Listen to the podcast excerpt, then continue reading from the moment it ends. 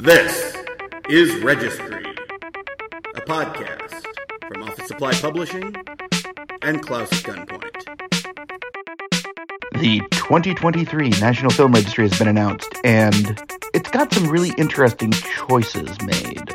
And I'll have a little bit at the end talking about the uh, entire thing, but let's start off with all 25 inclusions. 1977, Alambrista. This is a Robert Young movie that is actually pretty good. I remember seeing it years ago, and it's an idea about a laborer who comes to the U.S. and to make remittances to his family, and I think in the citation it actually notes uh, Charles Ramirez Berg, uh, Charles Ramirez Berg saying Alambrista is the first and arguably best rendering of the Mexican American diaspora story. And I think that's probably true. I can't think of one that is more, I don't want to say realistic, but has the emotional sense that we expect now that does it as powerfully developed.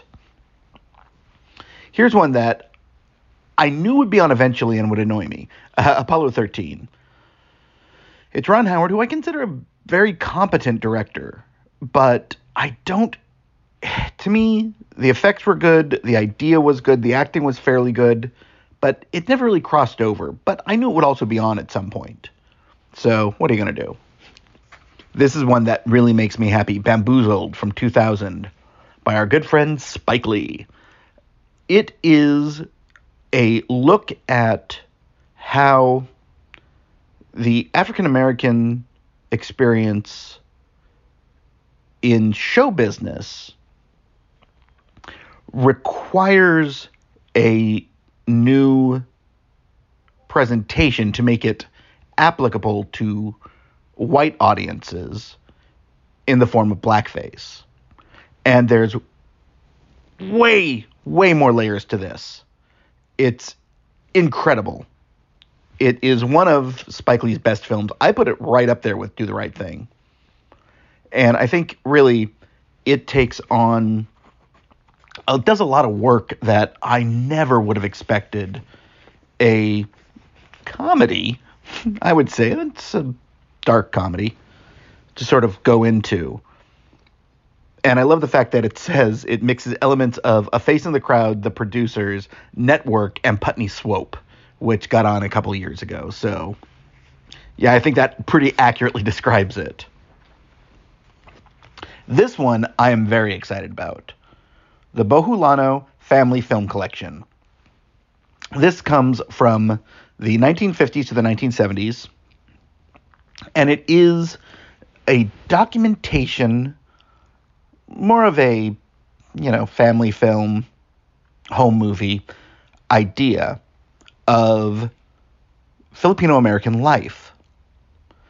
And the Bohulano family is, you know, a Stockton family. But it also includes the building of Stockton's Filipino Center in the early 70s. It has community events, family gatherings, trip to New York City, Atlantic City, and Washington, D.C., as well as a trip back to the Philippines. And I think really stuff like this is really important to be on the registry. And it's actually one I'm going to have to look into getting to see. It's uh, preserved at the Center for Asian American Media. Cruisin' J Town. This is 1975. This is Duane Kubo's documentary about the band Hiroshima. And of all the jazz fusion bands, Hiroshima is one that a lot of purists sort of look their look down their nose at, but I think is really interesting. I find their work to be really impressive because it is it's a slight step up from easy listening. And I know some people say it falls directly in the easy listening phase.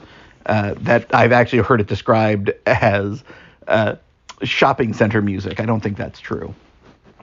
But I had totally forgotten because I saw this years and years ago. But it features a section that was worth El Teatro Campesino which is Luis Valdez's group, And I had completely forgotten about that. I'm really glad to see this on there. Desperately Seeking Susan. I absolutely love Desperately Seeking Susan. And Susan Seidelman directed it. And it's got, of course, Rosanna Arquette when she was a huge star and Madonna. Madonna's not a great actress. Here, she's really solid into the role, but what it really is, it is a document of New York at a time when it was in massive flux. And this is actually really key, I think, in documenting the aesthetic of the historical, aesthetic, and cultural. Aesthetic and culture, I guess, would be the two, because this is a New York that no longer exists, that's gone. And it's a beautiful document of it. Dinner at Eight, George Cukor. I've never seen this. And it's a pre code comedy, but I don't really know how how this works, but I do know that this is actually really fascinating. It is an adaptation of a play that was done by George Kaufman and Edna Ferber.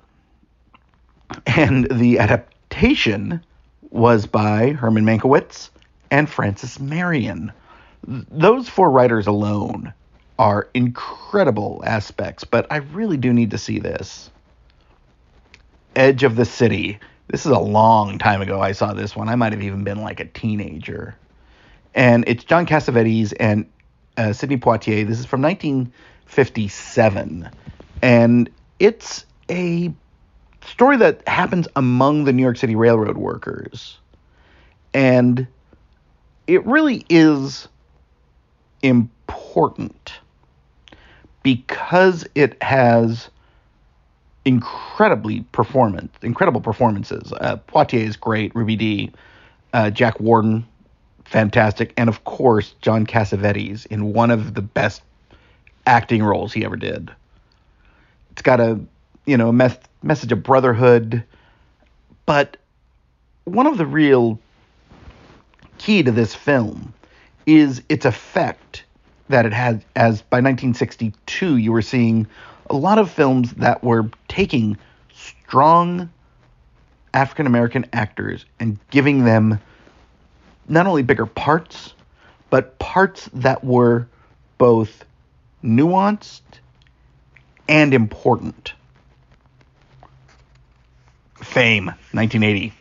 Alan Parker, a filmmaker, doesn't get his due, but it's a musical drama, and everything in it just screams of the world when MTV was not yet born, but all the elements were there.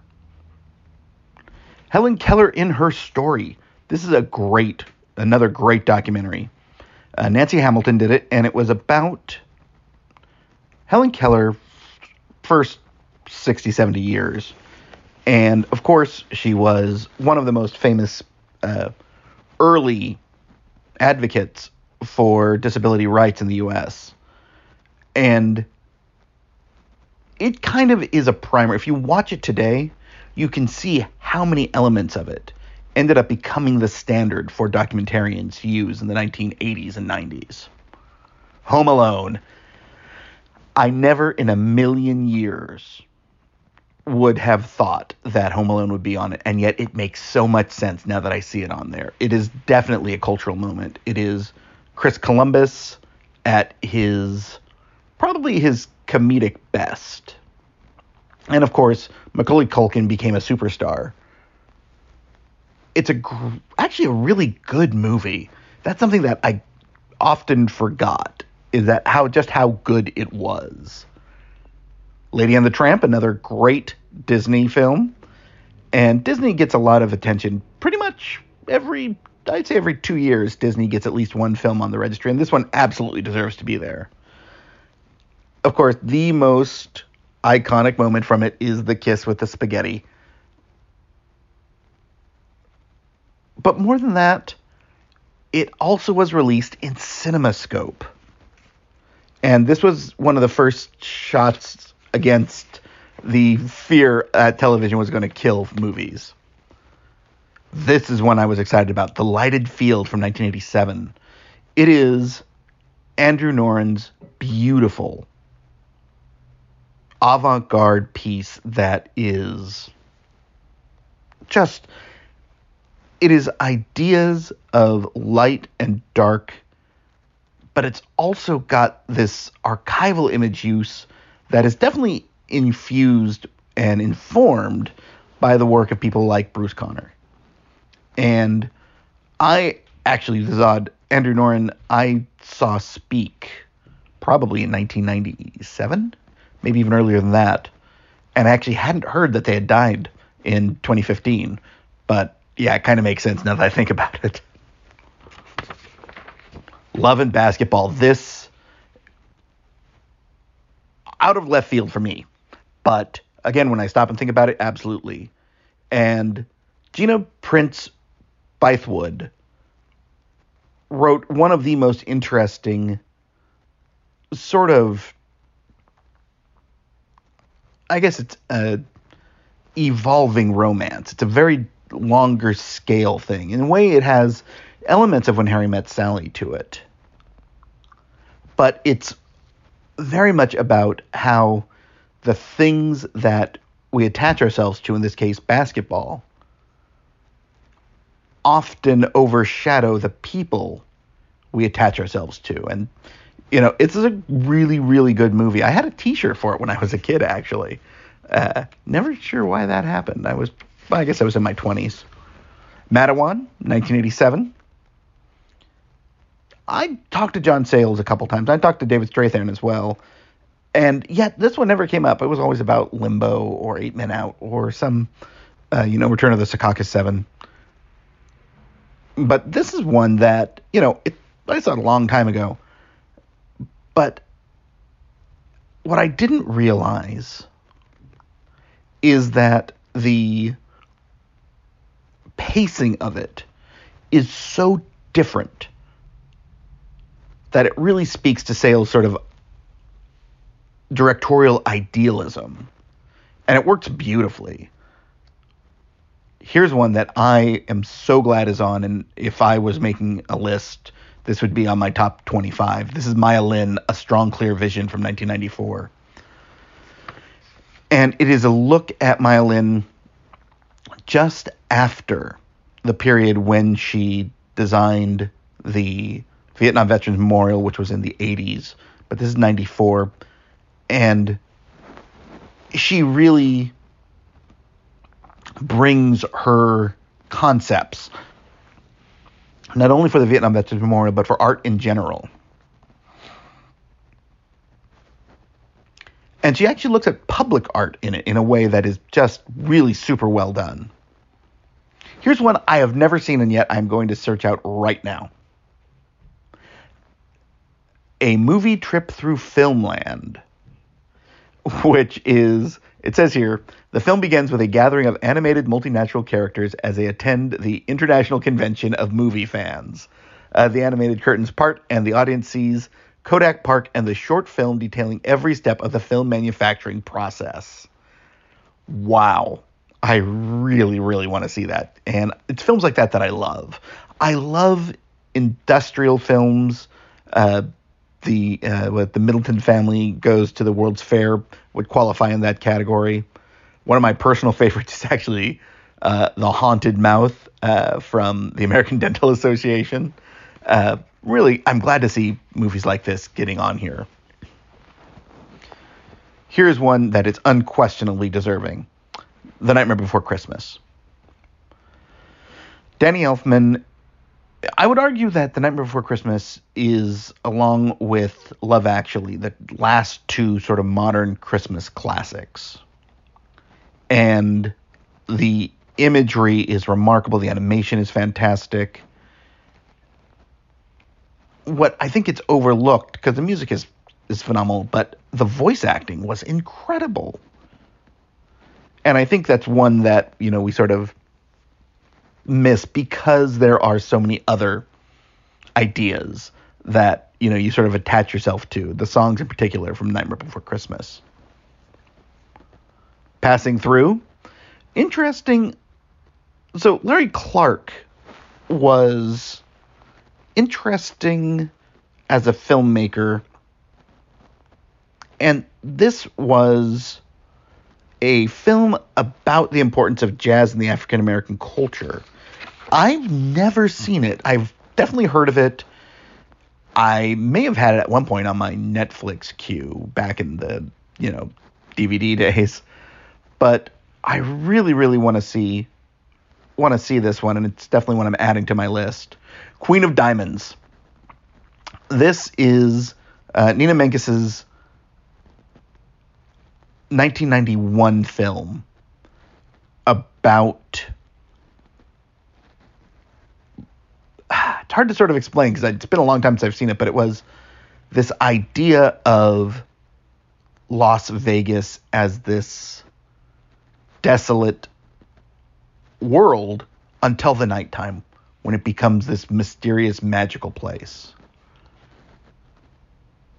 Terminator 2, I've said it many times. I think Terminator 2 is one of the most important films of the 1990s because it brought us to the world of CGI as a definer for film. Honestly, it kind of made the, for a period, the effects film a genre of film.